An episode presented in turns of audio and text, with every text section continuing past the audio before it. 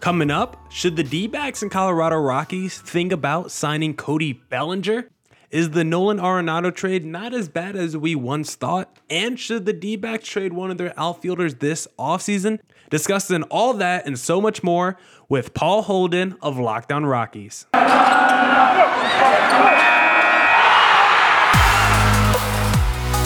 You are Locked On Diamondbacks, your daily Arizona Diamondbacks podcast part of the Locked On Podcast Network.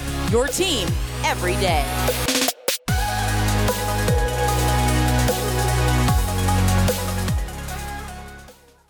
Welcome into a Locked On MLB podcast crossover. I guess that's technically what we call ourselves. We're all on the, the MLB network, but uh, I am Paul Holden, your host of the Locked On Rockies podcast and we are gearing up for a little crossover here with Millard Thomas. But before we do that, want to remind you that your favorite Locked On podcast is free and streaming on your favorite streaming service. Just search Locked On Rockies, search Locked On Diamondbacks, and you will find the show. You can also find us on YouTube, Locked On Rockies and Locked On Diamondbacks. It, your subscription is a big time help. And uh, you're going to check out a great crossover diving into the best teams in the NL West, the juggernauts. I mean, the two cream de la creme teams of the NL West. We're talking Rockies, we're talking Diamondbacks. Let's bring in the one, the only Millard Thomas, host of Locked on Diamondbacks. Always fun, always great. Mm-hmm. We always have a blast. And Millard, I have to start but with an apology. Oh, I came in guns a blazing last offseason.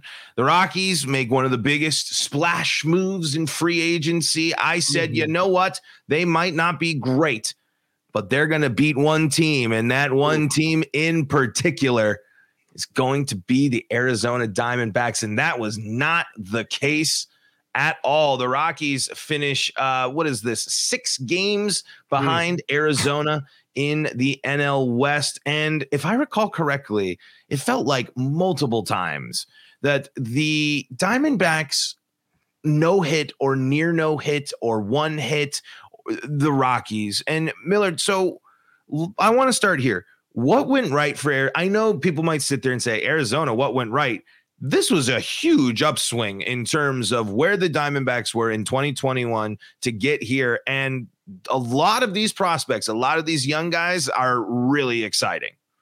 Yeah, for the D backs, I mean, I mean, in terms of a win total, they had a big increase because going from like 50 wins to like 74 wins is a huge increase there. But still, at the end of the day, the D backs were still the fourth place NL West team. So I'm not going to get too high on my horse over here, Paul, just because um you thought the Rockies were going to be better than the D backs. But for the D backs this past season, I think what really led to all those wins is you look at guys like Zach Gallen, Merrill Kelly, look like two legit frontline rotation starters. You got guys like Christian Walker that had a great bounce back season, gold glove first baseman, near 40 home runs. Guys like Dalton Varsho, elite defensively, home run power, can steal some bases as well. He had breakout seasons from the Jake McCarthy's of the world. I think the D back just had a real influx of young talent come through their system last year with the Jake McCarthy, some guys in their rotation. You had Alek Thomas get called up. You had Corbin Carroll get called up. Like the D backs just seeing some of their top prospects from their minor league system finally matriculate to the major league level. And they're actually showing that they might have even be might have they might be better than what we originally thought than our original expectation for them. So this D-backs team is young, they're prime, they continue to grow, they're continuing to build and a couple right moves in the offseason this year and next year. And I don't think this team is too far away from being a legit playoff contender.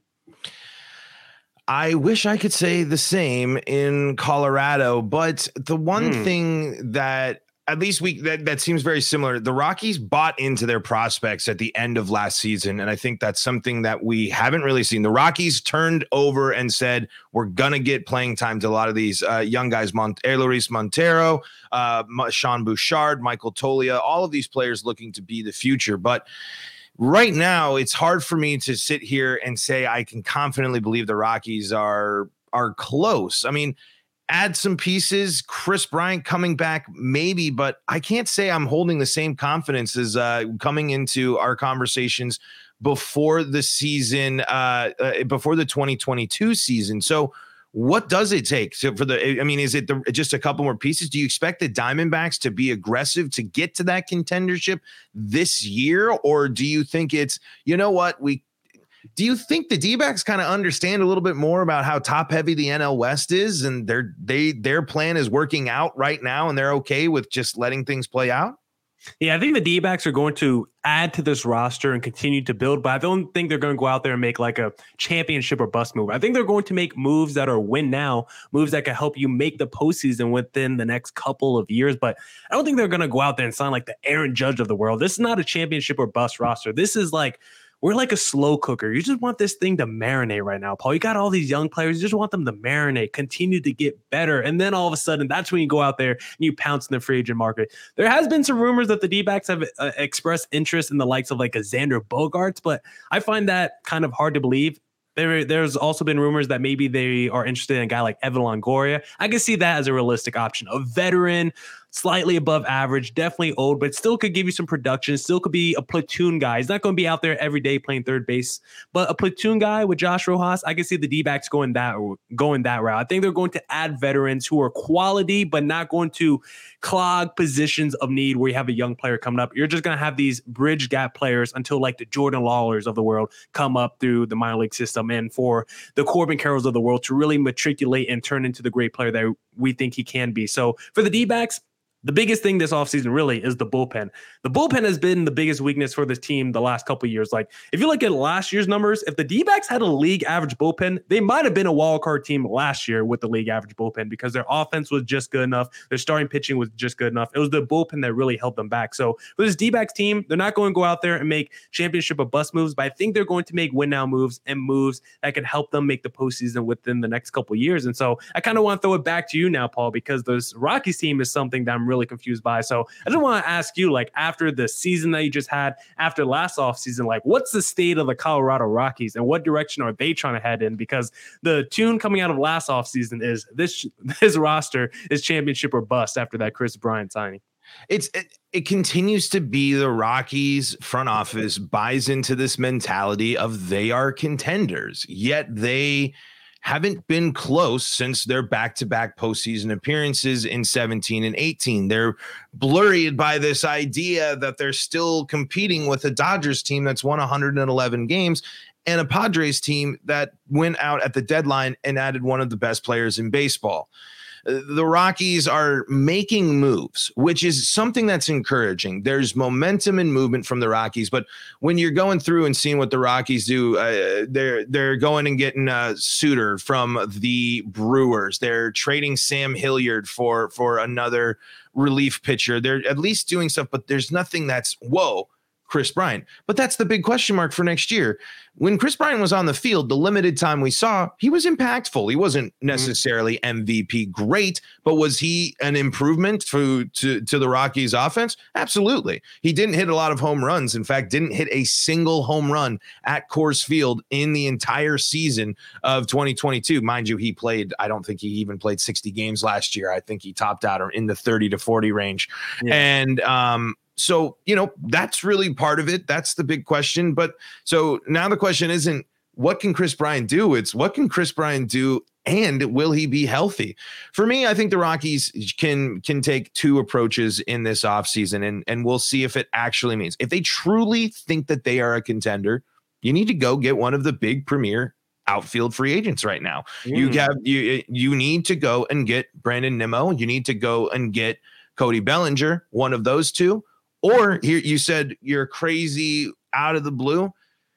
The Colorado Rockies should get Aaron Judge, right? Oh. I, mean, they're, they're, I oh. mean, to be totally honest, right? There's really no reason for the Rockies not. I mean, other than of course the financial thing, but mm-hmm. the Monforts own a good chunk of Denver. They have a great deal there. The Rockies are a top ten team in attendance, and they are 30 games out the color i i am no I, I i we've talked about this before. People that might have tuned in the pod know this. I have no sim i do not buy into denver being a small market. Arizona has their market and that stuff but that's and that is complete the, the but it's not denver. Denver is one of the premier hubs of the of i think the united states right now. It's grown so much and the Monforts are right downtown, and the stadium is full. It might not be full of Rockies fans, mm. but um, it, it's full, and eh, so if you really think that you're a contender, you need to make contend now moves. And guess what? The Rockies might the, the pitching you, you might have to figure that out, and you don't have the depth in there. But you know what? We're gonna hit Aaron Aaron Judge would hit if he hit 60 home runs in New York. I mean, is it crazy to think he'll hit 60 again in Colorado? I mean, to to replicate that, uh, that's awesome. That would be a huge shift for the Rockies. But realistically, I think they might sh- uh, stick with Jonathan Daza and stick with some of these prospects that they have coming up because they got a lot of entertaining and exciting prospects. But I wanted to circle back on one thing I think for the Rockies, Millard, and I want to get yours what you think about this, especially as someone who's seen this this player here. But if you mm. want to get in on the action of the world of sports in betting, I mean, Millard, you can attest to this. Over the holidays, there was so much sports. I don't think we've ever seen. Well, we had football, we had basketball, we had World Cup, we had everything going all at once. Hockey, yeah, hockey. That's right. Uh, everything going on all at once. And if you were at betonline.net, you could have bet on it all. They would have kept you up to date, and they still keep you up to date for your info, your stats, your news, and analysis. You can find the latest odds and trends for every professional and amateur league out there from football, basketball, soccer, and even esports, folks. That's right. Call of Duty, League of Legends, all that good stuff. They got it all at betonline.net. They're the fastest and easiest way to get your betting fix at betonline.net. That's the website you can head to today. You can use your mobile device as well to head to betonline, betonline.net, where the game starts.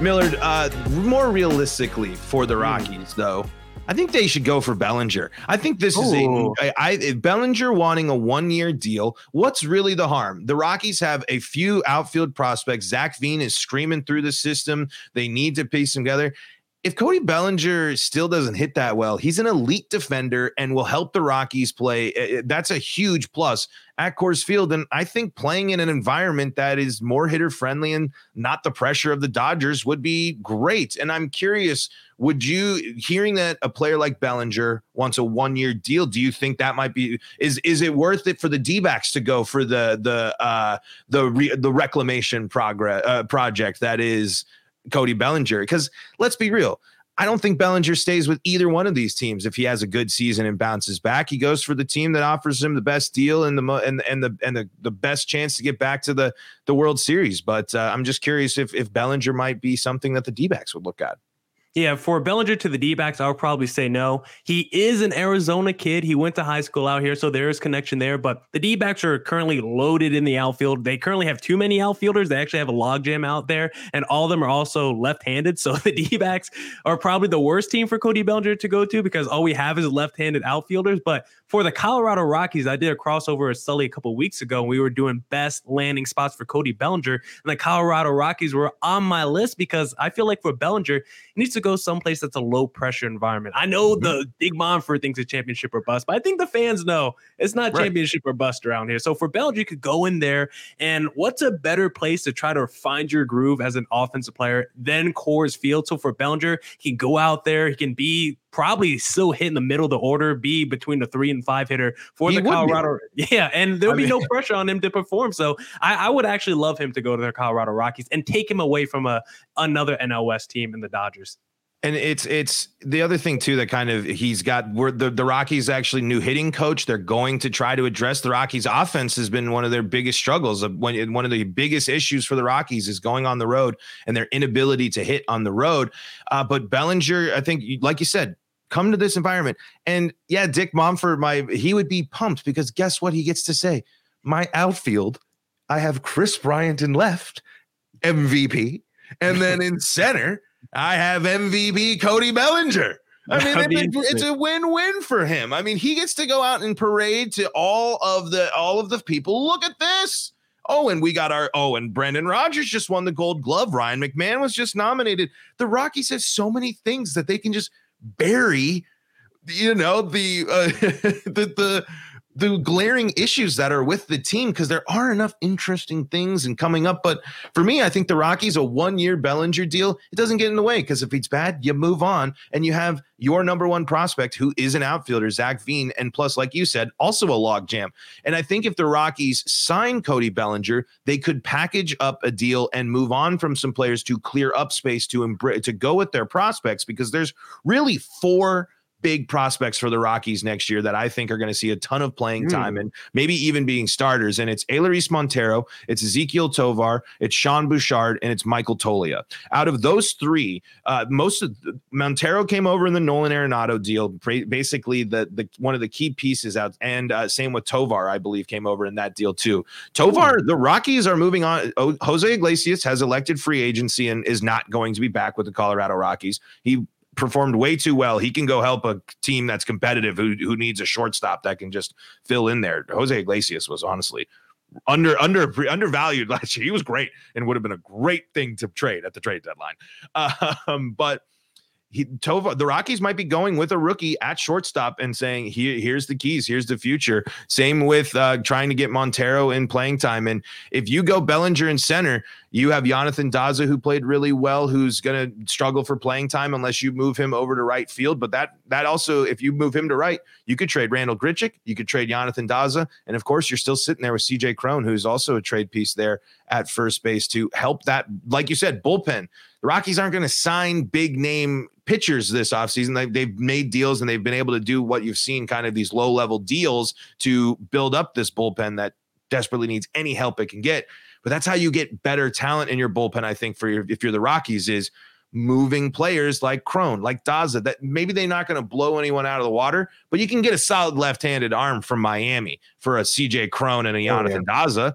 Miami, the Marlins would love a CJ Cron and a Jonathan oh. Daza. They can't hit anything down there. So why would why not take uh, those two that are both players that could do it and the Rockies can get a deal. Uh, so I feel you. Do you do you see the Diamondbacks making any moves this offseason with their log jams or anything? There's a couple of things I see with the Rockies, but I'm curious uh, if you see the D-backs making any moves.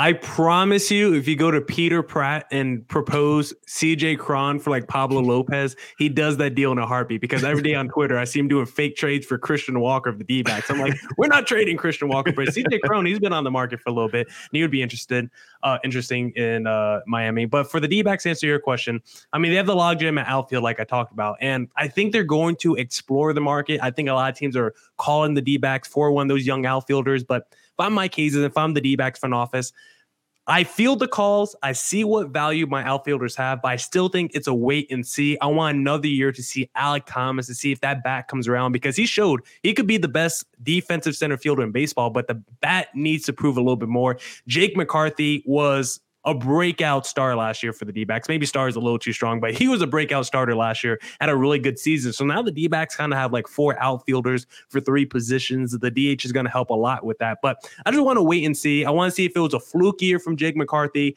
Alek Thomas was one of the top prospects in the organization. I want to see how much he can get, how, how close he can get to his ceiling. So for me, it's a wait and see this year. And then maybe next offseason, you reevaluate your pieces and you think about maybe there's a deal on the table that will help make my team better. But for you, Paul, it sounds like the Nolan Arenado deal. It sounds like you might be coming around a little bit more optimistic now that those prospects are getting a little bit closer to making it to the major league level. Yay or nay?